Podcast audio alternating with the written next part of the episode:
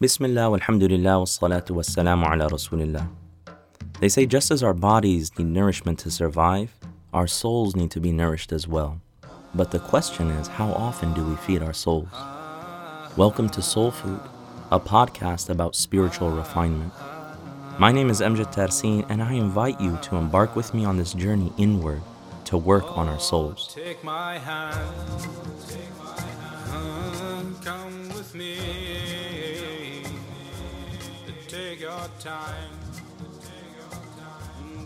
Assalamu alaikum and welcome to episode 10 of Soul Food, where we're going to look at embrace and embracing others and the effect that that has on the heart. So, in today's episode, we'll look at the effect of shaking hands on the heart and the descent of angels in the month of Ramadan and what they do when they descend. And then we'll also look at the etiquette of embracing and shaking hands with others, the etiquette of the hearts that one should have when embracing others. So, in this episode, we're going to look specifically at what you do with your hands and how that affects your heart. So, we've been looking at eyes and ears and you know the the things that we say and how all of these things are inroads into the heart so, in today's episode, we're going to look at how shaking hands and using your hands in a particular way has a positive impact on the heart. And in the Quran, God tells us time and time again about what our hands have done, what our hands have earned. And it shows us that in the hereafter, there are consequences uh, with what we do, even with our hands. And sometimes we act unconsciously and we might just go about our day doing different things and not thinking much about it. But someone who is spiritually aware and who loves the Creator uses every limb, every action, every uh, moment of movement or stillness as an opportunity to seek nearness to the divine and recognizes that everything that we do has an impact on the heart and a consequence in the hereafter. And, you know, so a, a question to ask, something for you to think about is have you ever thought of shaking hands as a spiritual experience? Right? It's something that we do so habitually that I'm guessing that most of you have never thought of it as anything spiritual, but in reality it is. And the Prophet Muhammad, peace and blessings be upon him, he mentions many uh, benefits to shaking hands.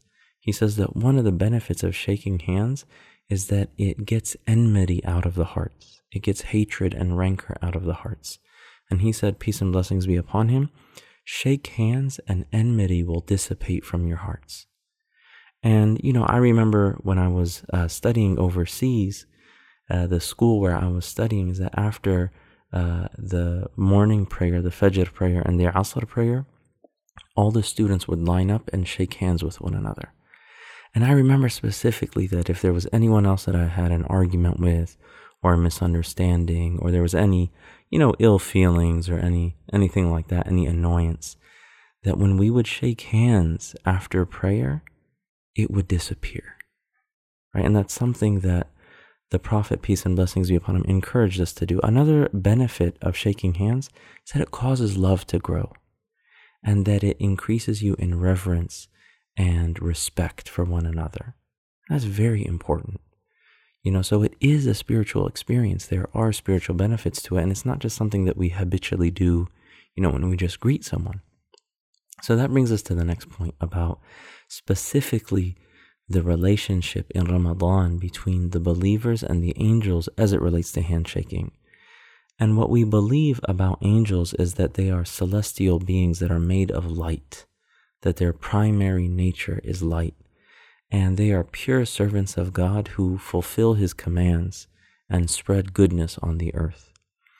And they associate themselves with the believers and they perform, you know, acts of righteousness and goodness, such as attending gatherings of remembrance of God, of dhikr and prayer and so on and so forth. So they they associate themselves with people who are doing good things in the earth and they seek them out. And the Prophet, peace and blessings be upon him, he mentions that they even shake hands with the believers, which is something that's a spiritual experience. It's not something that we physically one would physically uh, feel or see, but that they go out and they seek to embrace people of good souls, people who have refined hearts. And the Prophet, peace and blessings be upon him, said, Whoever feeds a fasting person in the month of Ramadan from a pure income, from an income that is honest and, and pleasing to God, then the angels pray for him every night of Ramadan. And the angel Gabriel will shake their hand on Laylatul Qadr, the night of destiny or the night of great worth. And whoever Gabriel, peace be upon him, shakes hands with, their hearts soften and their tears increase. This is a beautiful hadith from the Prophet. And these tears that increase, they're tears of intimacy that indicate that you have a living heart, a heart that is aware of the beauty and majesty and perfection of God. So we don't see Jibril, we don't see Gabriel, but the way that you know that this occurs is by the results, the softening of the hearts, the you know the the tears that flow from the eyes of experiencing that nearness and that intimacy with our creator. So we see this hadith on several levels relates to what you do with your hands. The first is that seeking a pure income, seeking an honest living. The second is giving what you have to feed someone else in the month of Ramadan, which is another action that is done with the hands. And then lastly, shaking hands with the angel, uh, J- uh, Jibreel alayhi salam. So whoever, you know, has tears of awareness, of love of Allah, will have a special protection on the day of judgment as taught to us by the Prophet. So you see that this is something beautiful that has a spiritual result. And that brings us to the final point of how we deal with one another and the etiquette and the reverence that we should have when we're dealing with other believers or with elders or with family members. That we have to be people who spread love and who look at others with the eye of mercy and reverence and dignity. So when you're shaking hands or greeting someone, the higher uh, uh, level of faith that you have in your heart, the higher it is, the more love that you have before you even greet that person. So, someone who has a higher level of faith, they feel that love in their hearts before they shake hands. And scholars say a lower level of that, which is still good, is that someone shakes hands with someone else so that love blossoms in the heart. So it becomes a result of that shaking of the hands, whereas a higher level is that it precedes your greeting and embracing that person. And the Prophet, peace and blessings be upon him, he said, No two Muslims meet and shake hands except that they are forgiven even before they go their separate ways.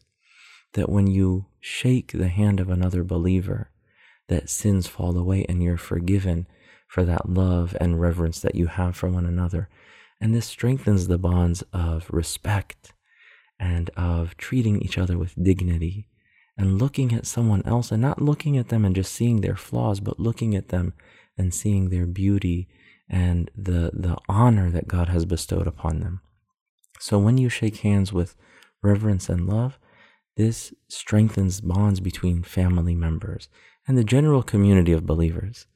Sayyidina Anas ibn Malik radiallahu anhu, one of the companions of the Prophet, peace and blessings be upon him, he used to perfume his hand regularly because one of his students, uh, Thabit al-Bunani, he would kiss his hand out of respect. He would come to Sayyidina Anas ibn Malik and he would kiss his hand. And this is something in, in many cultures is a form of respect and, and reverence and love. And Thabit al-Bunani, he would say, I want to kiss the hand that shook the hand of the messenger of God.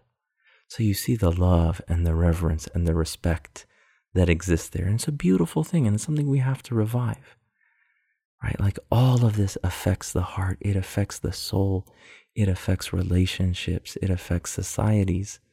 And this is something that, especially in today's world where you see violence and, and division and bloodshed, that we need to revive you know, shaking hands out of love, greeting one another, embracing one another, looking at one another with love and reverence. So that brings us to the call to action. It's quite simple.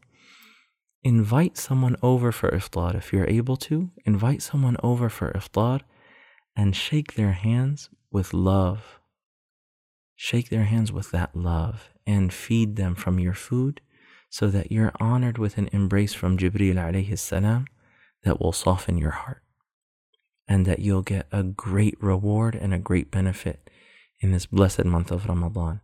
So we ask Allah subhanahu wa ta'ala that we are people of sincerity and that we are people who spread this love and goodness and that we're means of healing and of dignity in the world. وصلى الله تعالى على سيدنا محمد وعلى آله وصحبه أجمعين. السلام عليكم ورحمة الله. أستغفر الله